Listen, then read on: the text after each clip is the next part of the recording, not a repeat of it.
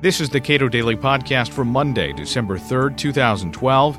I'm Caleb Brown. The fiscal cliff is coming, and its very existence as a probable scenario creates uncertainty, destructive to our economy. So says Michael Munger, professor of economics and political science at Duke University. We spoke last week.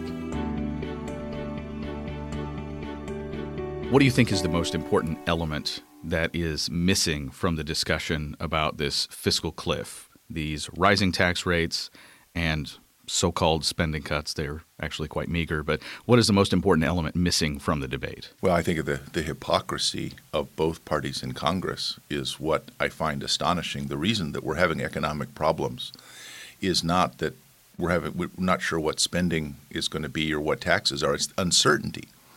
So the problem that business people have is they're not sure what tax rates they're going to be operating under. They're not sure what government programs are going to continue. They're not. They don't know if uh, if you're a defense contractor, you're not sure if that contract is going to extend into the future. You're not going to hire anybody. So we need to pick something and settle on it.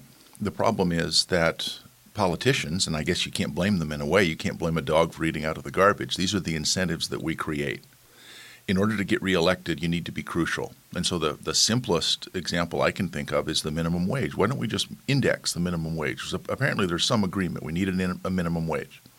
We don't index it. That way, every three, four, five years, one side can say, We're going to come to you and save the minimum wage. We're going to raise it. And the other side can say, We're going to save you. We're going to prevent it from being raised. Uh, raised. So the, the two sides actually have a kind of gentleman's agreement not to get these things settled. And long term, that creates ongoing uncertainty. Milton Friedman famously answered a question about taxes, I think, in a way that surprised some people. They, they asked, What would your ideal tax rate be? And Milton Friedman's answer was the one that we have right now, whatever one we have right now, but it has to stay that way. We have to have a commitment to say this is going to be our tax rate. Now, uh, in the this debate, they talk about how the January 1 is, is a magic date. That is, this is when all these things change. But my thought has always been well, to the extent that business people are making plans for the future, they have seen this date coming and they have either delayed or foregone investment because they're not sure what kind of rates that they'll be paying and they're not sure if, if they earn a higher profit, if they'll be able to capture the bulk of it. This is going to be like Y2K. January comes around and we're all waiting for the apocalypse, and absolutely nothing is going to happen. So, what may happen is that we're going to pay a growth penalty, but you said it well. We've already paid that growth penalty. We've paid the growth penalty because we're uncertain about what's going to happen. So, that's already capitalized in investment decisions, that's already capitalized in stock prices and in hiring decisions. So, nothing new is going to happen on January 1st. What might happen is over time, um, if it turns out that the uncertainty is extended. Probably what's going to happen is we'll have some sort of band aid solution that will allow the two sides each to preserve their fundamental mythology. So the Republicans will block a tax increase, and the Democrats will get through some spending increases. It's going to be the status quo, and we all recognize that something's going to be have to be done, but not now. And so it's just going to be hanging fire. And it's worth noting that the spending cuts and tax increases such as they are uh, were a band-aid solution a year ago. There's a there was a product advertised about three years ago. I don't know if it ever went into production, but I think it was called the money munching clock. So for people who were unable to wake up on time, it was a way of making sure you'd get up and go to work. And so this clock you would put over across the room, and you could press the snooze button if you wanted, but you loaded it with money, and it had a shredder and it would you could hear it noisily sh- would shred one of these bills at a time. So if you had to get up on a regular day, maybe you put three ones in it. If you really really had to get up, you'd put five twenties in it. So it's a doomsday machine. So this was supposed to be the the Budget Control Act of 2011 was supposed to be a doomsday machine.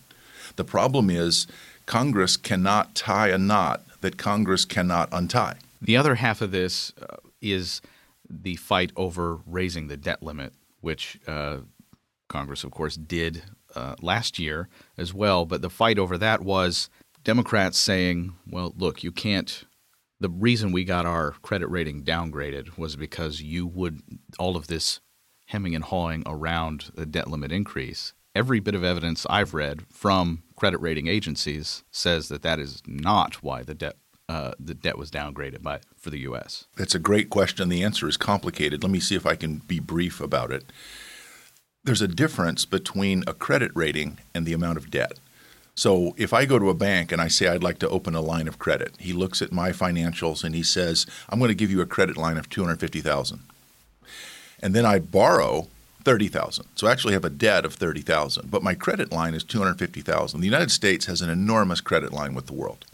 Now, it's true that they downgraded our debt rating, but that's because we don't appear to have any kind of political ability to reduce the rate of increase of spending. But we have plenty of credit yet. In fact, to, to support what you just said, right after the downgrade, the yields on our bonds actually went down. The price was bid up. We, we, we have this sort of complacency because the euro is all dripping with Greece and Italy and Spain. As long as the euro is in as much trouble as it is, people are going to continue to hold dollars, and dollar-denominated sovereign debt is as safe and uh, a place to put your, your money as, as anywhere else. So the, the the downgrade had nothing to do with. We had the only thing that caused the downgrade was a lack of political will to reduce the rate of growth of spending.